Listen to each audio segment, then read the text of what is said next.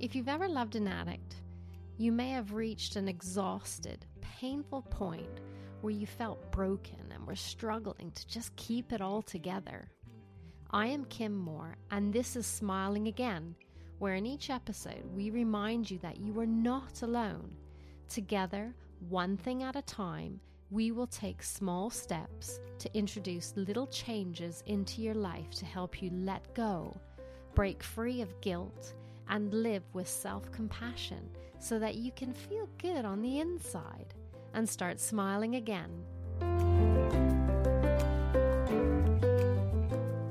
In today's episode, we're talking to Simon, and it's really hard for me to express the gratitude the huge amount of gratitude that I have uh, for Simon stepping up and moving forward, stepping forward to talk.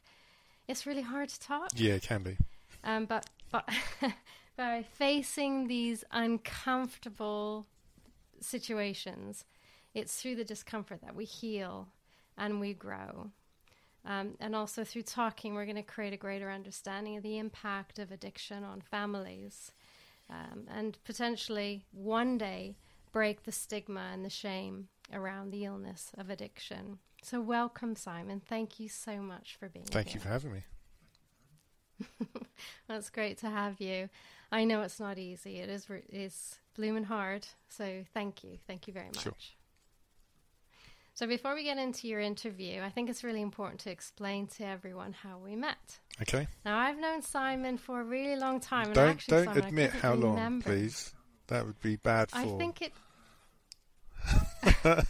I think it's 22 years. I think you're right. Yeah. Yeah. So Simon and I used to work together a really long time ago. Um, but this is the first time that we've talked about this shared experience. Yeah. Yeah. Loving someone who had an addiction. I mean, we didn't know. You didn't know what was going on No. in my life, and I didn't know what was going on yours. And I think that's really important to highlight because that's pretty common. Yes, I think it Addiction, is. Yeah, It stays hidden. it does. Yeah, it, it is one of those hidden things that.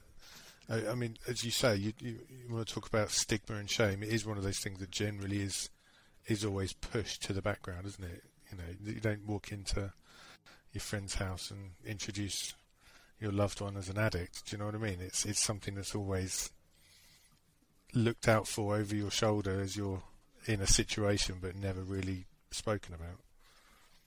Hmm.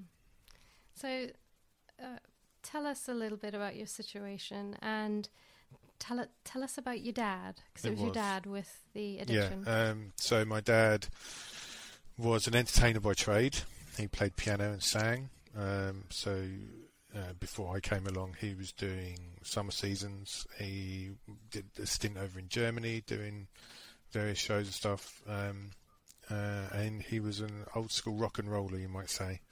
Loved his 50s and 60s rock and roll. Um, so he was con- he was basically constantly in an environment where he'd be playing, singing, someone saying, "Hey Scott, do you want a pint?" I'd like, "Yeah, of course, yeah." yeah. So you know, he was always around alcohol, um, but not really as um, as a problem. You know, it was all part and parcel of the deal. And you know, I remember days when I was young where mum and dad would have uh, incredible parties or barbecues at the house or whatever, and and would like get through a, a lot of alcohol, but it wasn't a problem. It wasn't every day. It wasn't a need, if you know what I mean. It was just part and parcel of the actual life they led. Um, so yeah, that dad, from that point of view, had always had this love of music. Had just basically done what he wanted to do for a living. So he did the job he loved. Um, and I think when that stopped, I think that's when the alcohol became a problem. hmm So thinking back to those early days, is probably a lot of good memories of music, Yeah. parties, fun. Yeah, I mean, it- literally to the point where we would have a barbecue in the back garden and the piano would be out and there'd be music blaring and people would we didn't know would randomly turn up at the house and ask to join in. You know, things like that happened. It was it was just it was it was a fun childhood in that respect.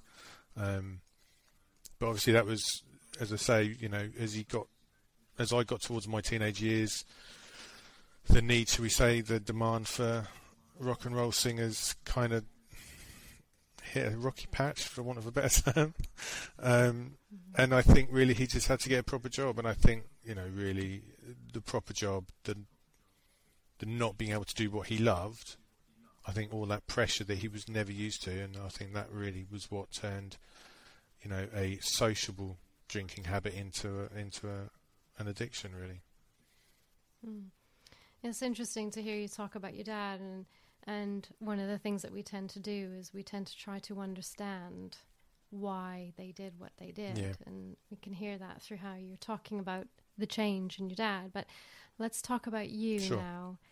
So, when things started to change, uh, you said that you were in your in my your teens, yeah, teens? it's sort of around thirteen, really.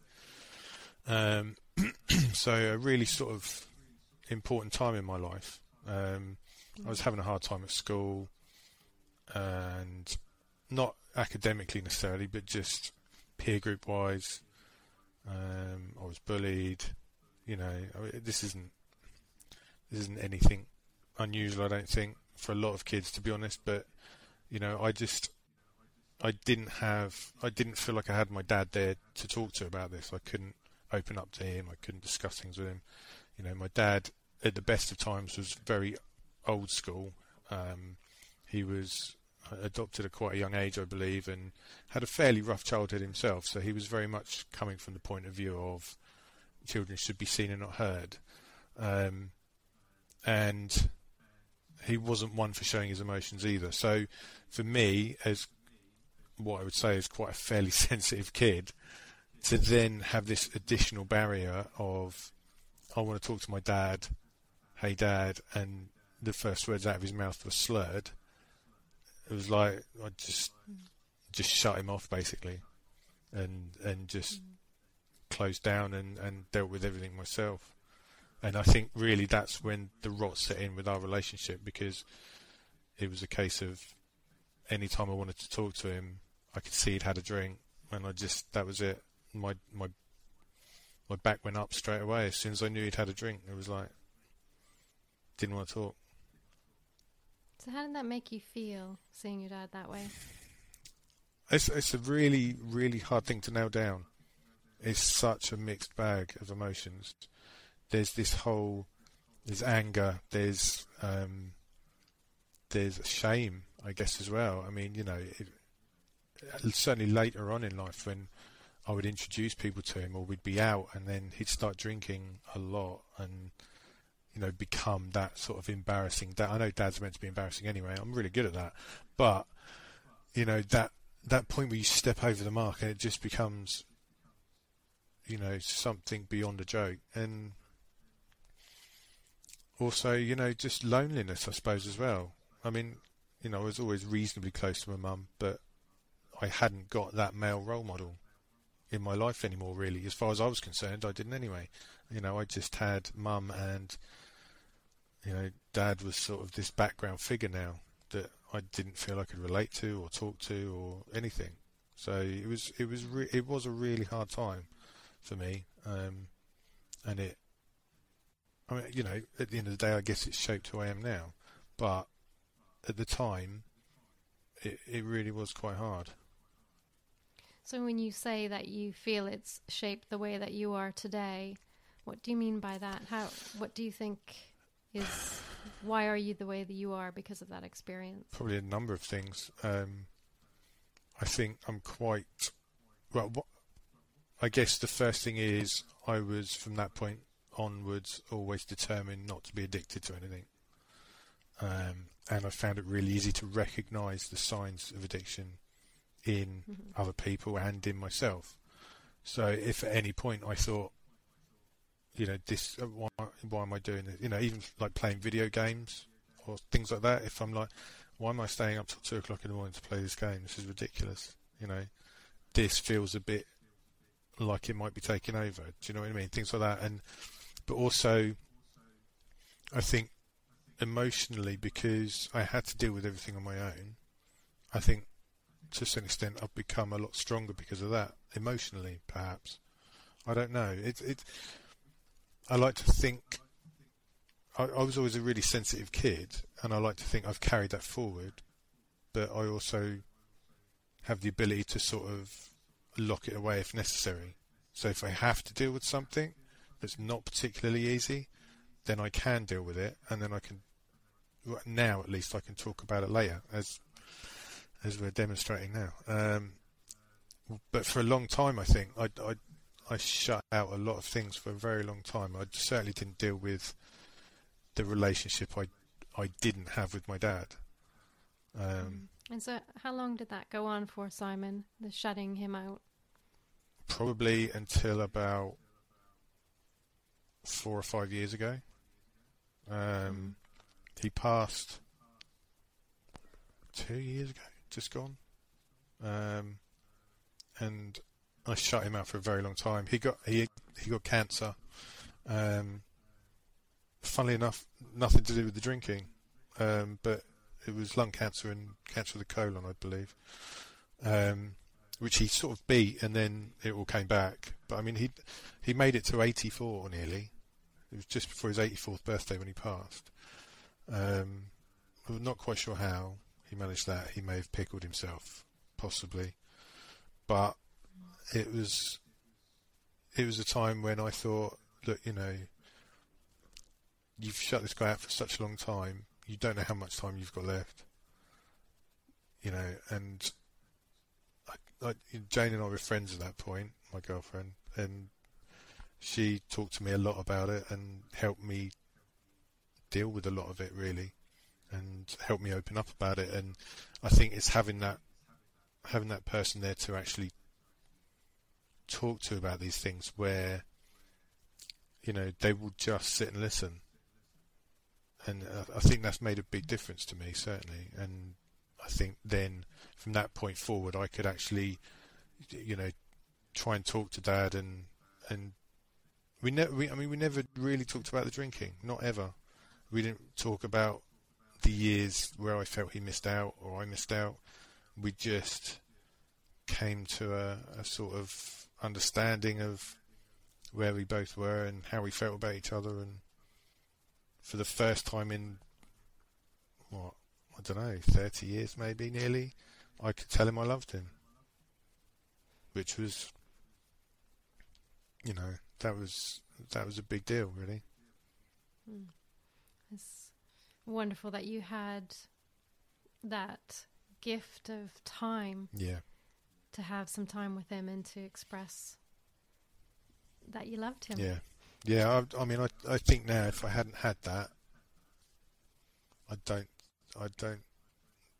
I think I'd have probably carried it for the rest of my life.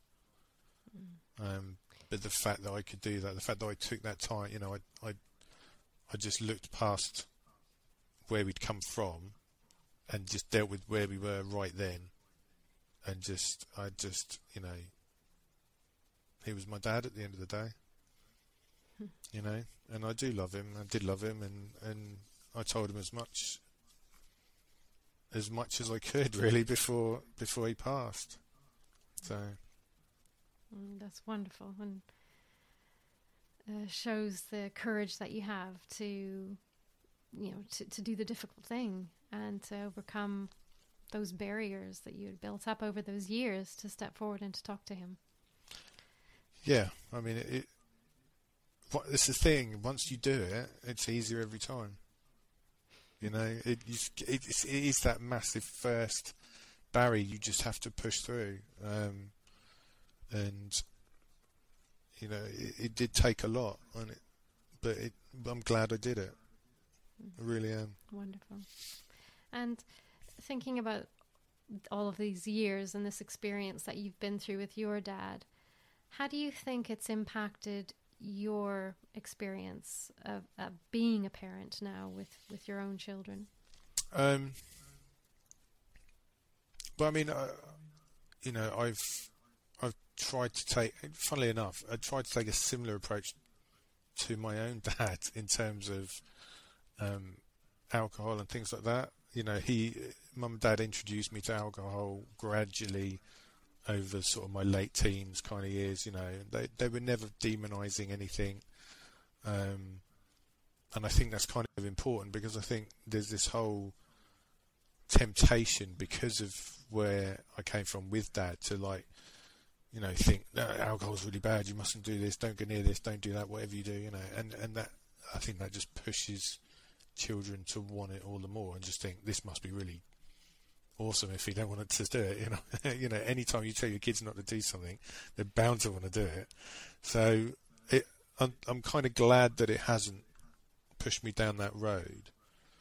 Um, but it has also made me, I think, very aware of how I am with my children in terms of being open with them, being available to them if they need me. Or, you know, I've always said to them, if they want to, they don't want to talk to me, obviously, I'm their dad, you know, who wants to talk to their dad, right? Um, but I've always said to them, I'm here if you want to talk. Doesn't matter what it's about. There's no judgment. You know, I'm not, there's probably very little you're going to surprise me with. Then they generally do. Um, so I think to an extent that has helped me in that regard because it's made me think I don't want to be that closed book. I don't want to be. Um, I don't want to be someone who pushes them away if I can help it. Um, I haven't always I haven't always been the best dad necessarily, um, but I've done my best at the time. You know, that's all you can do. Really, I, I think my dad did. Unfortunately, he had this dog on his back that wouldn't let go, and he couldn't shake it. He didn't have the strength of the will to just go. Well, I'm not going to do it anymore. Unfortunately. Mm. So, when you think back about your dad, what's a happy memory that you have of your dad? Uh, it's quite a lot, really. Um, we used to go to Guernsey a lot on holiday. Um, so, Dad and I used to go. It sounds ridiculous, right? We used to go crabbing and eeling, we'd call it. Um, and uh, the crab that we'd, we'd go out with um, basically kiddies' little fishing nets and spades and buckets, and we would catch the most enormous crabs on the beaches of Guernsey. I'm, I'm, I'm literally like, you know, huge great things, and um, eels as well, like a foot and a half long, with a stupid little kid's net, and a, it was just hilarious trying to scoop them into the buckets and whatnot. And Dad would shift these huge rocks because the tide goes out miles on the Guernsey beaches. It comes in for hours. And um, you'd have all these big rocks, and you turn them over, and everything is just scarper. Um, so there's that. I mean, as I say, there's the barbecues in the garden. You know, Dad playing the piano and blaring the music out, and uh, even like in my later teens, you know, we'd have barbecues in the back garden, things like that. You know, so um, they're probably the sort of, I suppose they're the two things that spring to mind, really. You know, the fun parties, and then the one thing me and Dad did do on our own together was going crabbing and eeling on the beach in Guernsey, which was uh, cool. Oh, that sounds brilliant. I think it's really important to get to a place where we can remember those happy mm. memories because quite often we can get caught in in the chaos and and the sadness of it all yeah. and we forget the happy ones yeah um, yeah i mean so I for a long time i don't think I, I really thought about those memories you know i thought no. every time dad came to mind there was just this instant you know, back up sort of um, just remembering, you know, the hiding of the drink, the the drinking mum's collection of miniatures and replacing what was in the bottles so it wouldn't look like he had.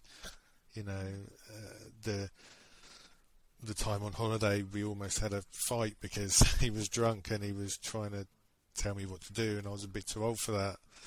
You know, things like that and it's just it's easy just as you say to just latch onto those memories and forget the other ones sometimes but mm. they were they, they, were good memories and That's you know good. it's good to yeah. remember them good to remember them definitely and if if there's the one thing that people do after hearing this this episode is I'd like them to remember the happy times yeah think back and to the happy memories because they are there yeah um and to cherish those so, one last question for you, which sure. I think is a really lovely way to end the episode, is what's something that you're grateful for? Something that I'm grateful for. There's, lots of things I'm grateful for, to be honest. Um, I'm grateful for my children. I'm grateful for my girlfriend, my life, my career, uh, the fact that I've got a roof over my head and food in my belly. Um, I've I've kind of always been the eternal optimist. I think maybe that was part of getting through those years in my teenage years. You know, I am Mr. Glass half full all the time, really. uh, probably to a fault, or maybe I don't know. Maybe it's maybe it's gone too far. I don't know, but um, you know, I think in life I've got a lot of things to be grateful. Um, a lot of things to be grateful for, really. So, well, that's li- wonderful. Life Thank you. Simon. on whole is good. Good. Is um, gra- you know having gratitude, I think, is incredibly important because it's it's uh, creates a positive mindset, and mm. as you say, the more positive you are, the more able you are to find solutions, and to not just focus on the challenging things that are happening in life. Yeah. So that's why I like to end with gratitude. gratitude is good. I'm incredibly grateful, as I said in the beginning, for you to be here and to have this conversation with me. It's been it's been lovely to to share this time with you. Yeah. And thank you so much for sharing your story with others. I'm sure it will be helpful to somebody. Somewhere. Well, I hope so. Yeah. I mean, you know, if I think maybe if I'd have heard something like that at, in those years, that might help me. I don't know, but um, mm. we can we can but hope. Yes, and we can all smile again. Indeed. Yeah. so thank you for joining me on Smiling Again. No problem. And it's lovely to see your smile. Perfect time to say goodbye with yeah. a smile. Okay. thank you, Simon. Cheers. This has been Smiling Again, hosted by me, Kim Moore. Let's walk this journey together, one thing at a time, taking small steps, little actions every day, which can help you let go and start smiling again. Don't forget, subscribe on your favorite podcast platform, including Spotify, Google Podcasts, and Apple Podcasts. See you next week. Música